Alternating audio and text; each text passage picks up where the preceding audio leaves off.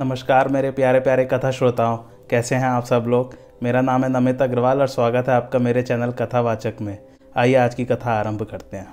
भानुकुल के केतु रूप श्री रामचंद्र जी अपने भाइयों सहित प्रसन्न मन से विदाई के लिए राजा जनक के महल की ओर चले। तब नगरवासी कहने लगे, नेत्र भरकर इनके स्वरूप को देख लो। नहीं तो इनका दर्शन वैसे ही दुर्लभ है जैसे मरडशील को अमृत, दरिद्र को कल्प वृक्ष और नारकी मनुष्य को भगवान का मोक्ष दुर्लभ होता है। चारों भाइयों को देखकर रानी सुनैना प्रसन्न मन से उनकी आरती करके न्यौछावर देने लगी। फिर सब भाइयों को शटरस भोजन कराया। तब अच्छा समय देखकर श्री रामचंद्र जी रानी सुनैना से बोले, राजा अवधपुर को जाना चाहते हैं, विदाई के लिए हमको भेजा है। हे माता जी प्रसन्न मन से आगे दीजिए और अपना बालक जानकर सर्वदा प्रेम बनाए रखिएगा। यह सुनते ही रनिवास दुखी हो गया। रानी सुनैना कुछ न बोल सकी। उन्होंने सब राजकुमारियों को हृदय से लगाकर उन्हें उनके पतियों को विनय पूर्वक सौंप दिया। सुनैना जी कहने लगी कि, हे तात, राजा को यह सीता प्राणों से भी अधिक प्रिय है। सो तुम इसके शील और प्रेम को देख अपना प्रेम बनाए रखना। फिर श्री रामचंद्र जी ने हाथ जोड़कर विदा मांगी और बारंबार प्रणाम किया। तब आशीर्वाद पाकर और सिर झुकाकर श्री रामचंद्र जी भाइयों सहित चल पड़े। सीता जी ने जो तोता और मैना पाला और पढ़ाया था, वे भी व्याकुल होने लगे।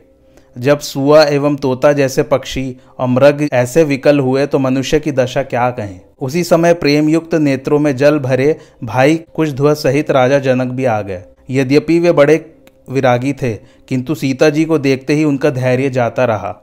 उनके ज्ञान की मर्यादा लुप्त हो गई और उन्होंने सीता जी को हृदय से लगा लिया। सब मंत्री उन्हें समझाने लगे। तब सुअवसर जानकर उन्होंने धैर्य धारण किया और पुत्री को बारंबार हृदय से लगाकर सजी हुई पालकी मंगाई। तब सुंदर लग्न जानकर राजा ने राजकुमारी को पालकी में चढ़ाकर सिद्धि सहित गणेश जी का स्मरण किया। सीता जी के चलते ही नगर के रहने वाले व्याकुल हो गए। फिर राजा दशरथ ने गणेश जी को स्मरण कर प्रस्थान किया। राजा जनक, राजा दशरथ के साथ बहुत दूर तक आ गए। महाराज दशरथ विनती करते हुए राजा जनक से बोले, हे राजन, अब लौटिए, बहुत दूर आ गए हैं। फिर वे स्वयं रथ से उतरकर खड़े हो गए और उनके नेत्र प्रेम जल से डबडबा गए। तब राजा जनक ने हाथ जोड़कर स्नेह रूपी अमृत रथ से युक्त वाणी में कहा, हे महाराज, मैं आपकी सुंदर विनय किस प्रकार करूँ? आपने मुझको बढ़ाई दी है। तब राजा दशरथ ने ऐसा सुनकर समधि का सब प्रकार से सम्मान किया। तब राजा जनक ने श्री रामचंद्र जी, लक्ष्मण जी, भरत जी और शत्रुघ्न जी सबका सम्मान कर उनको आशीर्वाद दिया और विश्वामित्र जी का आशीर्वाद प्राप्त कर वापस अपने नगर की ओर चले। शुभ दिन में बारात अयोध्या के पास पहुँची। जब नगरवासियों ने सुना कि बारात आ रही है, तब सब लोग प्रसन्न हो, पुलकायमान हो गए और सब लोगों ने अपने अपने सुंदर घरों, बाजारों, गलियों, चौराहों को सजाकर नगर के द्वारों को सजा दिया। राजा दशरथ का भवन ऐसे शोभित हो रहा था, जिसकी रचना देखकर कामदेव का भी मन मोहित हो रहा था। माताएँ प्रसन्न मन से मंगल थाल सजाने लगी। जब सभी राजकुमार और राजकुमारियाँ राजद्वार पर आए तो माताएँ प्रसन्न मन से दुल्हनों सहित राजकुमारों का परीक्षण करने लगी। परिछन का अर्थ होता है, स्त्रियाँ इसमें वर और कन्या की आरती उतारती हैं। माताएँ वस्त्र, आभूषण और अनेक जाति की मणियाँ अनेक प्रकार से न्यौछावर करती रहीं। माताएँ चारों पुत्रों को बहुओं सहित देखकर परमानंद के सुख में मग्न हैं। बारंबार श्री रामचंद्र जी और सीता जी की शोभा को देखकर प्रसन्न होती हैं। इस प्रकार माताएँ वेद विधि से परिछन कर और अपने कुल की रीति आगे आगे जल गिराते तथा पावड़े बिछाते हुए बहुओं सहित पुत्रों को लिवाकर घर में चली गई।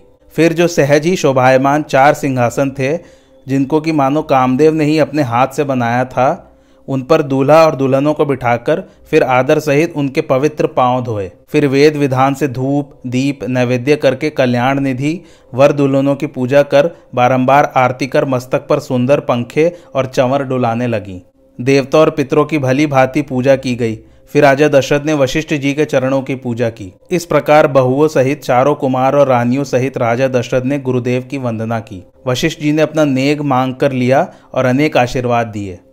राजा दशरथ ने मीठी वाणी में रानियों को बुलाकर कहा कि यह लड़कियाँ पराई घर में आई हैं, इनकी रक्षा नेत्रों के पलक के समान करती रहना।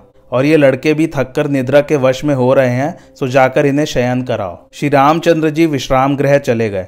माताएँ प्रेमवश राम जी से पूछने लगी कि तुमने उन्हें भयानक राक्षसों को कैसे मारा, जो विश्वामित्र जी का यज्ञ भंग करते थे। राम जी ने ताड़का से लेकर विवाह तक का सारा प्रसंग कह सुनाया। फिर वे नींद के वश हो गए। अगले दिन विश्वामित्र जी चलने के लिए अंतिम आज्ञा मांगी तो पुत्रों सहित राजा ने कहा, इन लड़कों पर सदा ही प्रेम रखिएगा और मुझे दर्शन देते रहिएगा।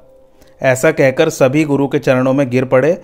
फिर विश्वामित्र जी ने अनेक प्रकार से आशीर्वाद देकर विदा ले चले। इस प्रकार जो श्री रामचंद्र जी और सीता जी के विवाह को आदर पूर्वक गाएँगे और सुनेंगे वे सर्वदा ही आनंदवान बने रहेंगे क्योंकि श्री रामचंद्र जी का यश मंगलों का घर है। तो मित्रों ये बाल कांड जो पहला कांड था रामायण का आज वो समाप्त होता है। अगले एपिसोड से हम लोग अयोध्या कांड शुरू करने जा, जा रहे हैं। बहुत बहुत धन्यवाद आप लोग को इस वीडियो को देखने के लिए। मेरे चैनल को लाइक, शेयर और सब्सक्राइब ज़रूर कीजिए। अपने दोस्तों के साथ शेयर कीजिए। कोई लेटेस्ट एपिसोड ना मिस हो तो सब्सक्राइब ज़रूर कीजिए। थैंक यू फॉर वॉचिंग धन्यवाद।